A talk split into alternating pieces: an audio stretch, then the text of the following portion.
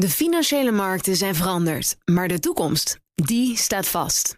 We zijn in transitie naar een klimaatneutrale economie. Dit biedt een van de grootste investeringskansen van onze generatie. Een kans voor u om mee te groeien met de pioniers van morgen. Meer weten? Ga naar carbonequity.com. Carbon Equity. Do good by investing better. BNR Nieuwsradio. BNR Zaken doen. Thomas van Zijl. Vanaf aanstaande zondag kun je inschrijven op aandelen Saudi Aramco. De prijs wordt €7. En het blijft feest op Wall Street. We blikken alvast voorzichtig terug op een positief beleggersjaar. Het beleggerspanel is namelijk aangeschoven, bestaande uit Nick Bakker, nieuw business officer bij MPEX, Jacco Heemskerk, head of investment bij Willis Towers Watson en voorzitter van de beroepsvereniging van professionele beleggers CFA Society VBA. Ik vraag daar specifiek om. Ja. Simon van Veen, fondsmanager van het Sustainable Dividend Value Fund. Kun jij ook wat uitgebreider worden aangekondigd? Of is dit het wel zo ongeveer? Nou, ik zal er eens over denken, Thomas, om er een paar titels aan toe te voegen. Mijn zakenpartner is Maria van der Heijden van MVO Nederland, directeur. Nu we toch volledig willen zijn. Welkom allemaal. Hallo. Ik vraag traditiegetrouw naar jullie laatste transactie. Simon, jij mag aftrappen. Ja, dankjewel Thomas. Mijn laatste transactie is een Italiaans bedrijf. Ik heb wat aandelen gekocht van ASTM. Dat is een exploitant van tolwegen in zowel Italië als in onder andere Brazilië. Waarom dit bedrijf? Nou, tolwegen zijn een heel duurzaam, voorspelbaar bedrijfsmodel. Dus ieder jaar neemt het verkeer iets toe en de toltarief gaan iets omhoog. Mooi voorspelbare kaststromen en daarmee mooie dividenden voor de beleggers. Dit bedrijf is met name interessant omdat een Frans private equity bedrijf vorig jaar een steek in het moederbedrijf heeft genomen voor omgerekend €37 per aandeel. Koers op dit moment 28, dus je ziet er is aardig wat upside. En zeker als je dan weet dat in de recente cijfers blijkt dat met name in Brazilië de verkeersstromen enorm toenemen. Daar in het derde kwartaal 15% meer verkeer op de weg, omdat de economie weer uit een diep dal aan het klimmen is. Doen ze daar nog niet aan carsharing? Carsharing is wat minder de aanwezig dan hier inderdaad. Maar vooral voor tolwegen is dat natuurlijk interessant. Er zit groei in. En het aandeel is gewoon spotgoedkoop op dit moment. Ja. Simon, waarom vind je het duurzaam? Ja, dat noem je, hè? Dankjewel. Goed dat je dat vraagt. Waarom? Die auto's zijn natuurlijk niet duurzaam, maar de snelwegen is infrastructuur. En dat is wel degelijk duurzaam. Over 10 of 20 jaar zijn de meerderheid van de auto's die daarop rijden gewoon elektrisch. En ook die gaan gewoon. Maar kun je zo niet alles als duurzaam bestempelen? Nee, heel veel dingen niet. Maar veel meer dan je in eerste instantie zou denken. Wel, inderdaad. En ik denk trouwens dat tol een best een mooie oplossing is om zeg maar, de wegen wat rustiger te maken, om het fileprobleem wat te verminderen. Efficiënt gebruik van wegen krijg je op die manier. Geef me even de mogelijkheid en hij legt het voor je uit. Ja. Efficiënt gebruik van wegen. En dat soort uiteindelijk ook voor minder uitstoot van schadelijke stoffen.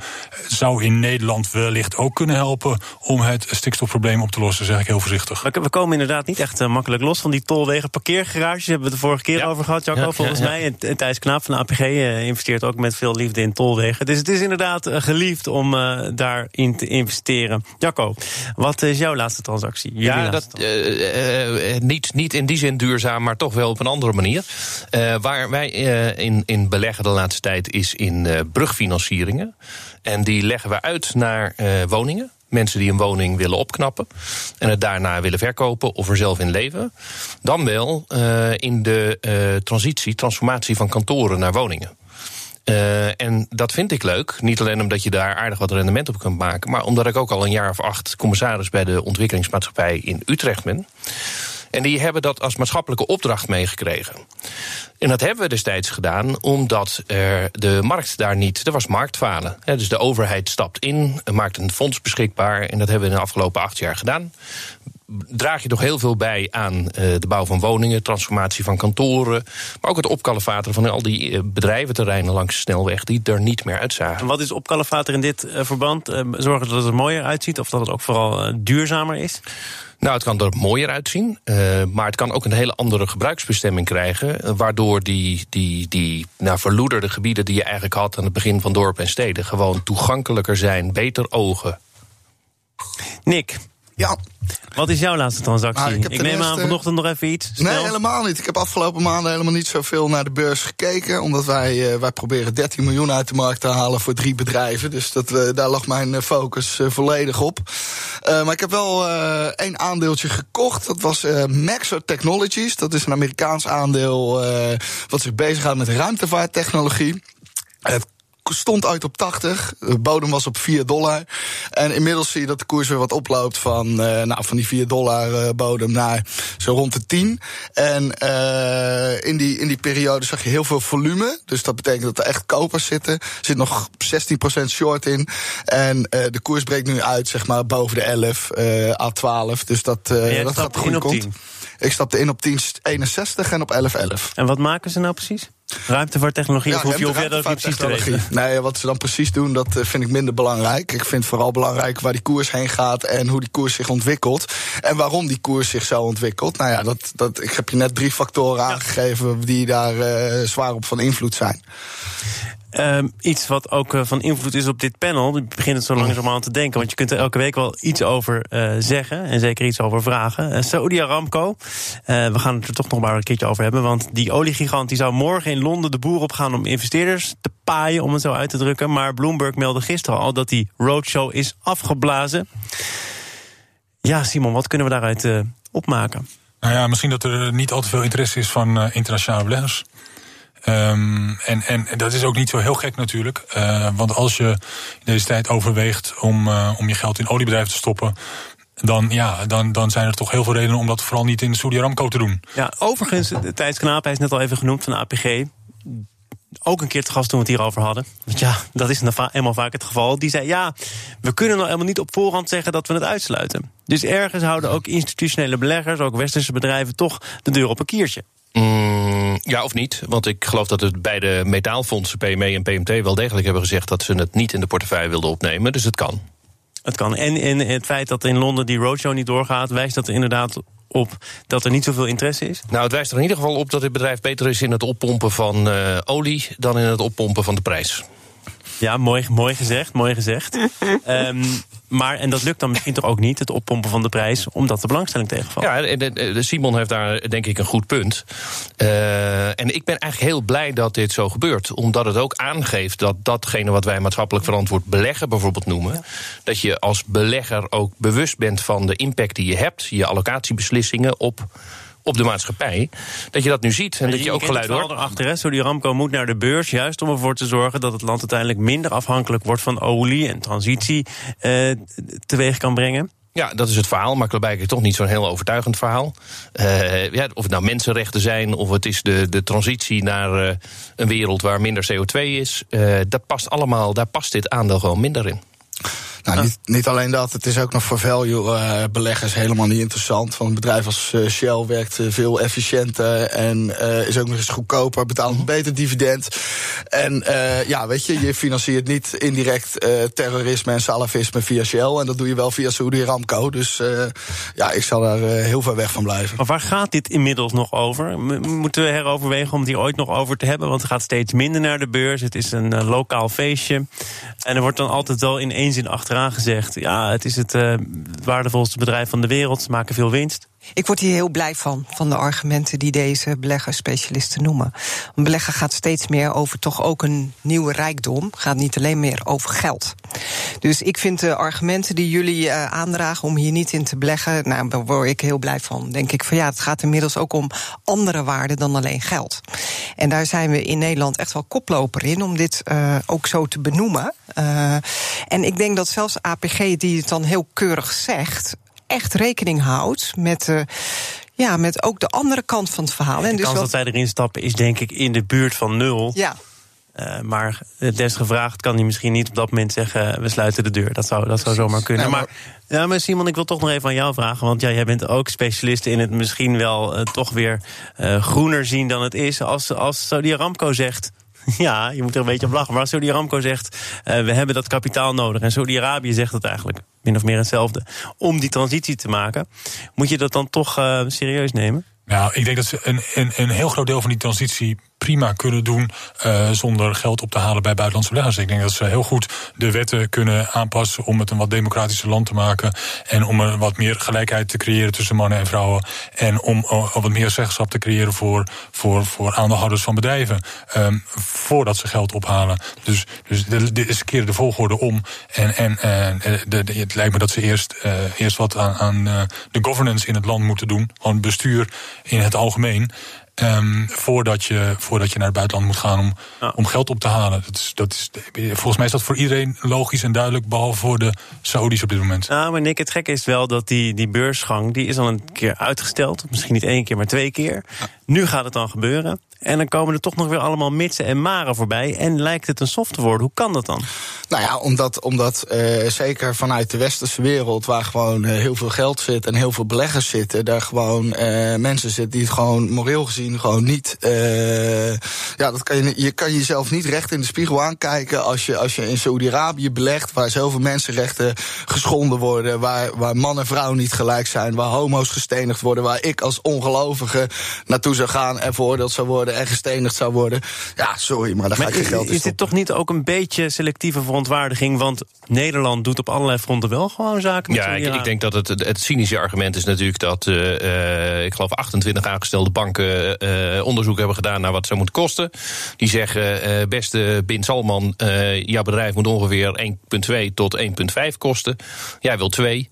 En dat gaat niet lukken. Waren dat dezelfde banken die toevallig WeWork op 80 en 100 miljard waardeerden? Want dat is ook gebeurd. JP Morgan zei, ja, we kunnen makkelijk op 80 miljard waarderen. Waarop Goldman zei, nee, 90 miljard. En Morgan Stanley, nee, 100 miljard. Uiteindelijk moet SoftBank de tent redden voor een premie van 10 miljard. Het slaat nu over naar verontwaardiging over banken. Nou ja, dit is, weet je, die banken die ruiken gewoon geld en poen. En ja, dat is logisch dat ze daarop duiken. En dan willen ze zo'n hoog mogelijke waardering, omdat ze graag die deal willen hebben. Dat is bij WeWork ook gebeurd. Zometeen misschien wel verontwaardiging op. BNR Nieuwsradio. BNR Zaken doen.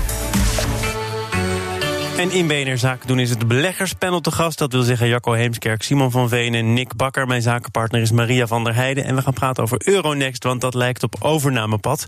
Gisteren werd bekend dat de beursuitbater nu zijn vizier heeft gericht op de Spaanse beursuitbater BME. Zou het eventueel willen gaan overnemen. Komt dan wel in een concurrentiestrijd terecht met een Zwitserse uitbater. Jacco, gaat dit ergens over? Gaan beleggers hier überhaupt iets van merken? Nou, je gaat beleggers, als je aandeelhouder van Euronext bent, dan ga je het beleggen. En als je aandeelhouder bent in BME, dan zul je goed opletten. Dus daar gaan beleggers wat van merken. Ja. Of bedoel je meer als die fusie uiteindelijk tot stand is gekomen? Ja, ik dacht eigenlijk meer inderdaad meteen die diepere laag. Twee stappen vooruit denken. Dan gaan beleggers er ook wel wat van merken. In de zin dat het wellicht iets eenvoudiger wordt om toegang te krijgen tot de Spaanse beurs. Is nu ook al heel makkelijk, maar je ziet toch dat Euronext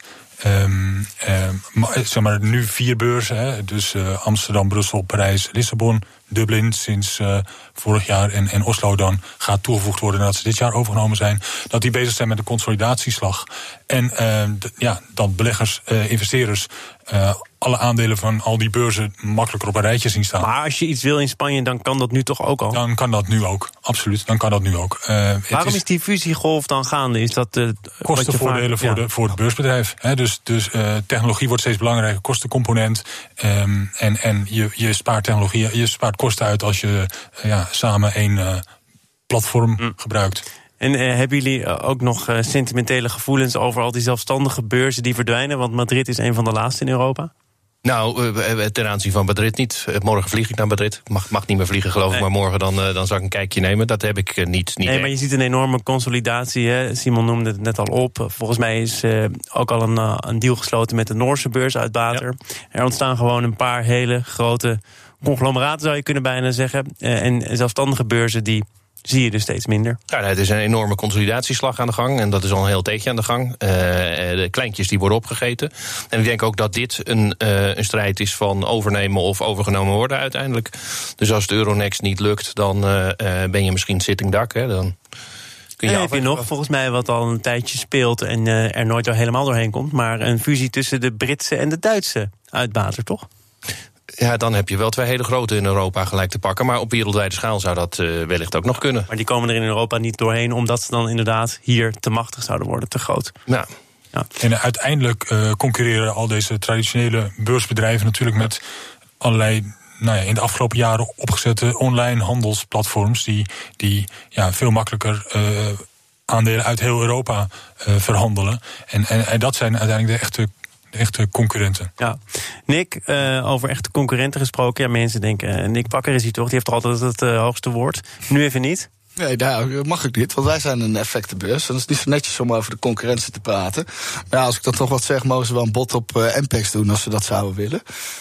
Maar serieus, als jij daar iets over zou zeggen, dan wordt het in de gaten gehouden. Jullie zijn toch geen partij in deze kwestie? Nee, we zijn geen partij in de kwestie. Maar we zijn wel natuurlijk gewoon een officiële effectenbeurs met een MTF-vergunning. En Euronext heeft een iets hogere en zwaardere vergunning. Maar wij vallen daaronder, zeg maar, als MTF. En het is niet zo netjes om de concurrenten. Jou past terughoudendheid in dit geval. Zeker. Mooi zo. Ik wil nog even naar een partij die wel een rol speelt in dit hele verhaal, namelijk die Zwitsers. Uh-huh. Wat ik daar interessant aan vind, het is ook al eerder besproken een keer in een panel, is dat het volgens mij op dit moment nog heel lastig is om te handelen in Zwitserland, toch? Dus die Zwitserse beursaanbater, die krijgt dan via Spanje een weg aangeboden naar Europa, de Europese Unie? Ja, ze zeggen zelf dat dat niet de reden is om deze transactie te overwegen. Dus daar hou ik me voorlopig maar even aan vast. Ja, Simon, ander nieuws? Nee, maar ik denk dat voor die Zwitsers ook geldt, als ze niet eigen slag slaan en groter worden, dan zijn ze op een gegeven moment ook een potentieel target voor andere, voor de grotere overgebleven beurzen, Duitsland, Euronext. Dus iedereen houdt zijn ogen open eigenlijk, daar komt het op neer. En als er iets interessants voorbij komt, dan slok je het op. Het is nog wel een spannende strijd tussen die twee, want dat bod van die Zwitsers ligt op tafel. Dat is misschien lager dan een bod wat Euronext zou kunnen uitbrengen. Maar dat is wel een bod in cash. Ja. En dat maakt het interessanter dan een bod in cash en aandelen, of helemaal in aandelen.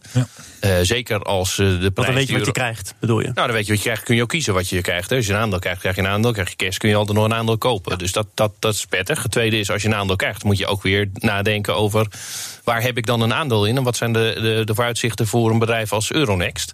Nou ja, die hebben een aantal overnames gedaan. Die moeten dit er dan ook bij nemen. Die hebben een hele hoop al aan elkaar hangen. Is dat een goed idee? Hè? Dus voor beleggers is dat ook nog wel interessant om te kijken, wat ga ik doen? Ja, maar ik verwacht dat ze zeker wel met een bod zullen komen. Dus, de Euronext, of de Zwitsers hebben niet de hoofdprijs nog geboden. Dus de kans dat Euronext eroverheen gaat is wel groot. Nog even om Nick weer tot leven te wekken. Onze blik richten op de Verenigde Staten. Want het is feest, het blijft eigenlijk feest op Wall Street. Een nieuwe all-time high die in zicht is, of misschien al wel bereikt is inmiddels. Wat is er daar aan de hand? Nou, dat de beurs in de VS gaat natuurlijk knijterhard dit jaar. En wat is er aan de hand? De Amerikaanse economie draait gewoon goed. En, ook weer niet buitensporen goed, het gaat gewoon lekker door. Goed, maar is het na de crisis überhaupt buitensporen goed geweest? Ik denk het niet. Boven de 4% groei hebben wij nog niet gezien. Nee, dus zijn er mensen die zeggen, wat stelt dan eigenlijk die enorme beurssprong nog voor? Waar is die uit te verklaren? Waar mensen dus aan de ene kant is het dus die economie. En als de economie goed draait, gaat de beurs omhoog. En tegenwoordig is het dus ook zo dat als de economie slechter gaat, dan gaat de vette rente verlagen. En dat is ook weer een goede trigger, want dan gaat de beurs ook omhoog. Dus ja, dat is een beetje. Ik hoor wel vaker hier, het is een feestje zonder jubelstemming, om het zo uit te drukken. Je moet ook wel eigenlijk. Iedereen die de boot gemist heeft, die zal wel zuur zijn. Ja. Dit is toch een heel bijzonder jaar geweest. Hè? December vorig jaar was een dramatische maand voor aandelenmarkten. Ja. Dat was geen kerstcadeau. Nee. Dan ga je het jaar in en denkt iedereen, die groei die is aan het afnemen. Centrale banken die gaan het monetaire beleid weer verder verkrappen. En we hebben een handelsoorlog lopen, we hebben een Brexit.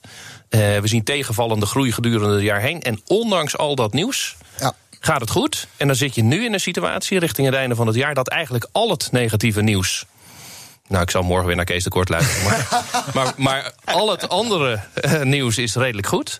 En dan vraag ik me eigenlijk af, dat is misschien ook wel weer een risico, want het minste of geringste aan negatief nieuws heeft dan wel price impact. De bull market has to climb a wall of worry, zeggen ze dan. Dus zolang er veel negatief nieuws is, zijn er ook triggers om voor die markt om te stijgen. Omdat iedereen dat negatieve nieuws inprijst. En nu lijkt het inderdaad een beetje te draaien. Hè, dat iedereen ziet het positieve er wel weer van in. En het licht aan het einde van de tunnel sinds december vorig jaar. Ja, dan is toch wel de vraag van inderdaad, moet je nu niet een beetje gaan oppassen en misschien wat risicovollere posities gaan verkopen. Hoe positief ben jij gestemd? Nou, ik ben redelijk positief. Kwartaalcijferseizoen is goed verlopen over het algemeen. Dat handelsconflict is... Ja, het is bijna opgelost. Gaat richting een oplossing, zullen we maar zeggen. Een harde brexit is afgewend. Voor het eind van het jaar hoef je niet te rekenen op heel veel... tegenvallers meer. Ja, de cijfers zijn voor een groot deel gewoon geweest. Maar er zijn heel veel mensen die zeggen dat het volgend jaar dan minder wordt. Ik heb het eerst al gehoord. Dat zou heel goed kunnen. Nou, ik weet niet of het volgend jaar minder wordt. Ik geloof wel dat het een heel hoog percentage van de bedrijven uiteindelijk verrast met de kwartaalcijfers. Ook als je dat over de afgelopen 20 jaar bekijkt, dan is dat echt een heel hoog percentage. Dus dat is best goed. En tegelijkertijd zitten we natuurlijk wel aan het einde van een economische cyclus. Ja. Dat zie je in de aandelenmarkten wel een beetje terug, maar ook in de schuldmarkten. Dus je kijkt naar bijvoorbeeld bedrijfsobligaties, of dat nou hoogwaardige bedrijfsobligaties zijn of hefboomleningen, dan zie je dat daar hoge prijzen betaald worden, dat de rendementen laag zijn, maar dat de verwachtingen over faillissementen eigenlijk ontzettend laag zijn. Dus als het ook maar een beetje tegen gaat vallen, dan kukelt dat. Wij kopen zelf voor onze eigen klantenportefeuilles vol en angels in. Dat zijn bedrijfsobligaties die vanuit een kredietwaardige categorie naar beneden vallen. In de hoop dat we daar lekker wat op kunnen verdienen. In de hoop jullie ook in 2020 en hopelijk zelfs daarvoor weer te ontmoeten, sluit ik af. Simon van Veen, fondsmanager van het Sustainable Dividend Value Fund. Je hebt op Twitter ook nog even uit te leggen waarom snelwegen duurzaam zijn, zie ik ondertussen. Jacco Heemskerk, Head of Investment bij Willis Towers Watson en voorzitter van de beroepsvereniging van professionele beleggers, CFA Society VBA. En Nick Bakker, nieuw business officer bij MPEX. Fijn dat jullie er waren. Zeg ik in het bijzonder tegen mijn zakenpartner van vandaag, Maria van der Heijden, directeur van MVO Nederland. Tot de volgende keer. Ja. Morgen dan ben ik er niet, maar dan is wel te gast Peter Berdowski van Boskalis. Veel plezier dan. En eerst uiteraard ook veel plezier gewenst met onze dagelijkse podcast Nieuwsroom, gemaakt door het FD en BNR. Tot donderdag. De financiële markten zijn veranderd, maar de toekomst, die staat vast. We zijn in transitie naar een klimaatneutrale economie. Dit biedt een van de grootste investeringskansen van onze generatie. Een kans voor u om mee te groeien met de klimaatoplossingen van morgen. Meer weten? Ga naar carbonequity.com. Carbon Equity. Do good by investing better.